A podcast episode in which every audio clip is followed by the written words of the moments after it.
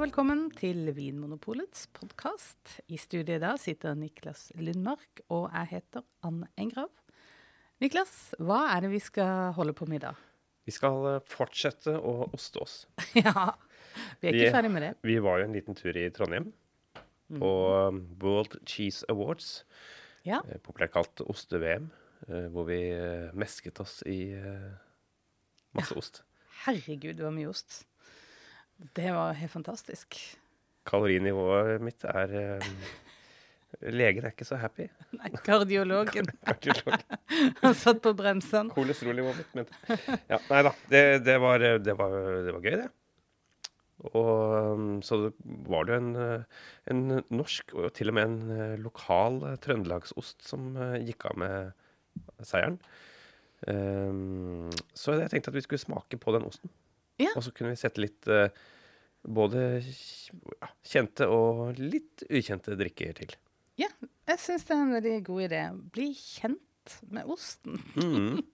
Det, det er helt for Dette er jo en blåmuggost. Ja. Eh, Nidelven blå fra Gangstad. Eh, det er jo en eh, Jeg vil kalle det en klassisk eh, blåmuggost. Mm. uh, med roquefort-sporer. Eller sånne Ja, de er inokulert. inokulert, ja. Så det er tilført en, eh, en sopp. Penicillium roquefortis. Ja. Mm. Og det er jo, det er jo på en måte eh, veldig sånn godt håndverk det å få til en eh, god blåmuggost. Mm -hmm. Det er jo kanskje vanskeligere det enn mange andre typer oster. Så, sånn sett er det jo kult at det er en sånn type ost som går av med seieren. Mm. Ja, jeg, jeg synes jo det som Noe av det morsomste under denne superfinalen som jeg så på, det var jo når de bar inn en, eh, en eh, brunost, faktisk. Ja. Da gikk det et gisp gjennom salen, og et nytt gisp når de skjønte at den ikke var norsk, Ja. men indisk. Ja, det, det var helt vilt. Det, at ikke Den det skapte vi- mer overskrift. Ja, egentlig. den fikk jo dessverre ikke smakt på, men eh, det, -hmm. Den står på bucketlisten. den står på bucketlisten. Men nå er det altså Gangstad gårdsysteri sin uh, Nidelven blå. Mhm, Det er jo blitt litt rift om den, kan man si. Det var det. Det var litt rart å sitte der og se at den vant, når vi hadde hatt den på frokosten på hotellbuffeen. Det sier litt om hotellbuffeen, da. ja, riktignok. Men uh, de hadde jo lokale oster her, så ikke så rart. Uh, ja, skal vi bare smake på den, og så skal vi beskrive osten? Ja. En ganske myk blåmuggost. Noen ganger så er de litt sånn kornete. Mm. Og Det er sånn her, krema. Mm. det er nesten som um, Som Altså nesten som sånn Philadelphia i tekstur. Tekstur. ja. Nå har han stått ute og blitt litt vann, da. Ja. Men mm, Og det er som salt. smør. Ja. Smør er en god, um, Mm. god beskrivelse, faktisk. Um, salt, og så litt bitter. Mm. Um, Jeg syns ofte blåmuggost blir litt bitre. ja, det, setter jeg egentlig litt pris på. Ja. Hvor det bidrar med litt kontrast. Men det er salt. Det er helt klart. Veldig salt. Og litt sånn fruktig, blomsteraktig på en litt sånn Ja. Ja. Det er det blåmuggpreget. Mm. Det er så vanskelig å beskrive, syns jeg. Men det er, det er noe sånn fruktig der som ikke er fersk frukt, men som er noe sånn Ja, hva skal man sammenligne det med? Det er vanskelig. Jeg, jeg tror kanskje det er det som Nesten gjør sånn, at man liker eller ikke liker blåmuggost også. Er det litt sånn, nesten litt sånn kålaktig? Mhm. God ost. Kjempegod. ost. Smaker godt. Veldig, veldig god. Mm. Sånn- Veldig tilfredsstillende. Hva må man tenke på når man skal sette drikke til en sånn, sånn ost? Mm. Nå hadde vi jo en podkast om eh, eh, litt sånn uh, drikke til ost generelt eh, for noen episoder siden. Mm. Myk, hard og blå ost, så vi har snakket litt om det der. Men la oss ta en liten Recap. repeat. Ja. Den eh, er jo akkurat sånn som denne her. Så den dekker jo munnen ganske eh, godt. Og den er litt sånn klebrig. Så jeg vil si at eh, noe friskhet, noe som på en måte gir en kontrast, sånn at du får eh, et avbrudd, da. Mhm. Det, det vil jeg ha sett etter. Og så vil jeg ha sett etter noe sødme her. til ja. det salte. blåmuggost er vanskelig å komme unna sødme, altså. Mm. Så Den klassiske kombinasjonen som vi snakket om i forrige episode, var jo roquefort og sauterne. Mm. Uh, men at man ikke nødvendigvis alltid må gå for noe som er så søtt. Uh, litt mindre sødme kan også altså, altså at det blir søtt nok. Mm. Uh, men litt mindre sødme kan bidra med litt mer livlighet i kombinasjonen. da. Så det vi har plukka ut her, nå har vi plukka ut tre drikker vi skal teste til. Mm. Og da, er det, da utforsker vi litt det eh, sødmesporet. Da har vi en Riesling, en sånn enkel Riesling, som har 45 gram eh, restsødme per liter. Eh, og så har vi en Pasito fra Sicilia på en veldig sånn aromatisk drue. Malvasia, som har betraktelig mye med. Nå har jeg ikke akkurat oversikten over det, men eh, tenker sånn rundt 100, sikkert over det òg. Og det er jo laget på tørkede druer, hvor man får liksom konsentrert både sukker og syre i druen. Og litt sånn tjukkere eh, munnfølelse. Mm. Og så har vi med en sånn eh, outsider, holdt jeg på å si, en eh, sånn lille overraskelse Og Det fikk vi tips fra Bekkestua eh, vinmonopol, Ja. som hadde hatt en såkalt smakesmie, altså en sånn felles smaking som alle i polet gjennomfører, med ost som tema. Og der hadde de testa ut sparkling sake ja. til, eh, til blåmuggost. Mm. Og det ble vi litt inspirert av. Det må vi- det må vi prøve. Det vil vi òg prøve. Vi har prøvd sake til ost tidligere, øh, og det fungerer veldig godt. Mhm. Eh, Men sparkling sake til blåmuggost, det er eh, nytt for meg. Ja, Ja. samme her. Eh, Så det syns jeg vi skal teste. Kanskje, kanskje vi rett og slett skal eh, ikke utsette våre lyttere for eh, slurping og slafsing. Skal, vi- skal vi skru av liksom, opptakeren mens vi smaker oss gjennom? Vi gjør det, og så kan vi spille av uh, hva dommerne under oste-VM i superfinalen sier om, uh, om vinneren. Ja, det var lurt. For vi var der og tok det opp på bånd. Da kan dere lytte til det mens vi tar og prøver tre. Tasting it now. Um, this is um, um, this is from Norway. And it's not only from Norway, it's our only blue cheese tonight. It's a high moisture uh, cow's milk blue cheese that is animal rennet, pasteurized. Um, and it's not only got that penicillium roqueforti across the inside of the cheese, it's also got it around the outside cheese. So, so it's got that breakdown of the paste into something that's really quite buttery, creamy, and, and quite fermented. Um, and it's a full-on blue cheese in a soft way, if that's not being an oxymoron. So an absolute stunner, really. Or a poxymoron, as they say where I'm from. Uh, but uh, also, linguistic gag, not a great one. Um, but there you go. Uh, and also prized out for apple juice. Charlie, while our judges are voting on it, will you show us its bottom as well, or its behind? Not, not its bottom, but its, its other end view. For God's sake. Nige, move on, and we'll get our judges to vote on this Norwegian cheese. Look, just holding it up. There you go. Why not? Judges, please vote. This is crucial. Now. Six, six, six, seven, six, five, seven, six, six, seven, six, seven, six, seven, seven, seven. Anna, you'll hate this. You've been kept very quiet so far, but now you can't. Yeah. No, I know, but before we do that, uh, we, I know it's not good. Finbar, you loved it. I absolutely loved it. Um, I think what I like about this is there's an interplay between the sort of cheese, the milk flavors, and the blue flavors. So it's not getting kind of barreled over by the penicillin. There's something else going on. The texture was the first thing I lit on. It has this sort of oh. short creaminess, like real dense fudginess.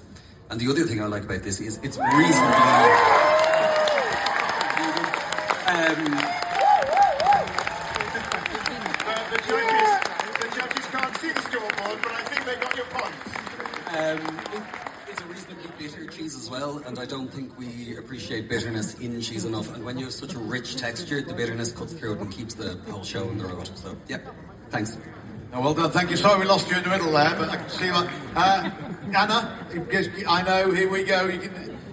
Fantastic. Tell us any if, if you want it in English, you can do it in Spanish, do it anything. We'll get it translated. Whatever suits you. Tell us why you love that cheese? Uh, for me, it's the perfect blue cheese. No more.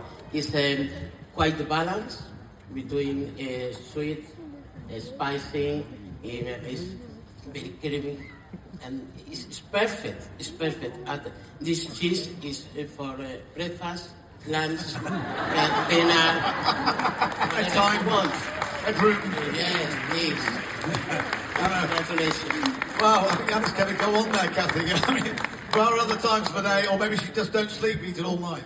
Well, I, I was saying to Finn when we were at the table that this was a beautiful cheese, and wow. I'm, I must say that uh, all of those things are true. The pace, being able to balance at the right age uh, for blue is very important and it's very difficult. So this cheese is uh, very balanced like that. The creaminess shines. And uh, what I like, it has some um, the fruity overtones, maybe some wine-like characteristics that really speak. It's a very unique language, and well done for this cheese, whoever the cheesemaker is. OK, direkte inne fra finalen. Superfinalen. Eller sånn halvdirekte, da. Ja. Det var litt gøy. Eh, Det var litt sånn skal vi, skal vi danse Ostenes Skal vi danse? Ja, og det, liksom noen som lurer på disse poengsummene, så syv var altså høyeste score da, du kan få. Ja. Uh, ja.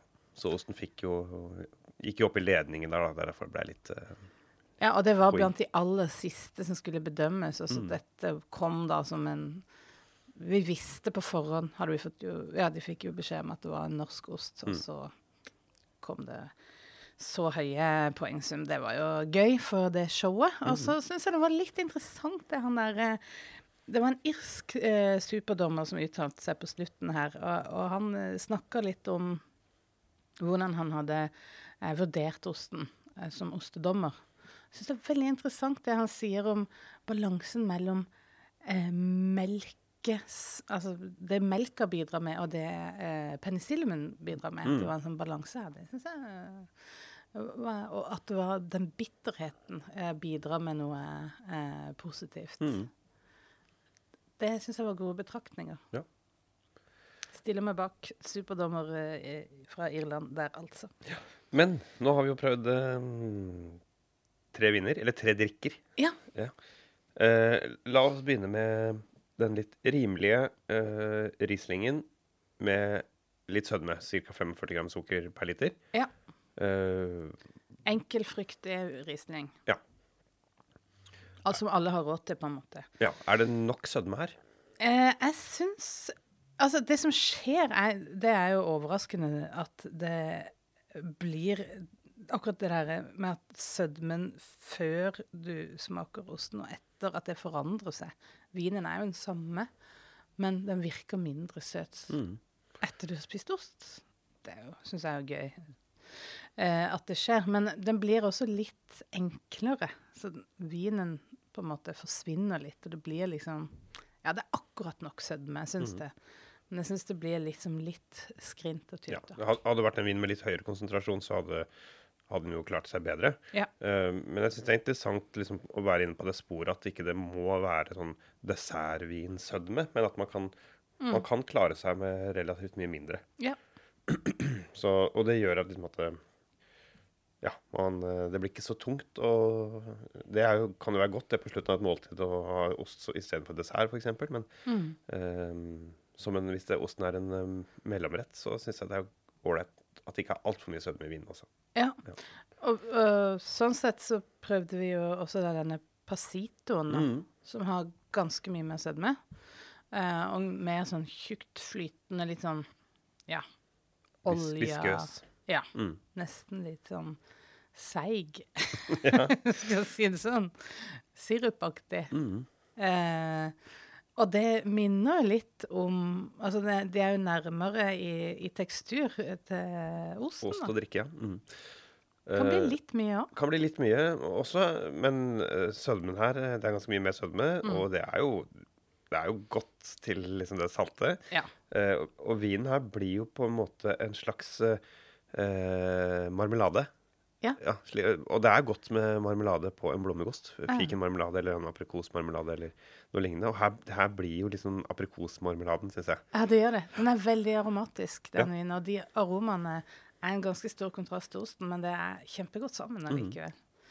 Så en helt annen kombinasjon. Mye Altså, du må være du må være der enten i måltid eller mentalt at du er klar for litt eh, sødme, da. Og hvis du har marmelade på osten i tillegg, Mm. så tenker jeg kanskje det er et poeng her også. At du trenger Mm. eh, både aromamessig og liksom den sødmen i vinen. Hadde vi hatt, en, hadde vi hatt marmelade oppå her, så kanskje den eh, litt eh, mindre søte Rieslingen vi hadde, kanskje hadde blitt enda Spinklere. spinklere. Det tror jeg nok du har rett i. Men så kommer den morsomme lille jokeren til slutt. ja.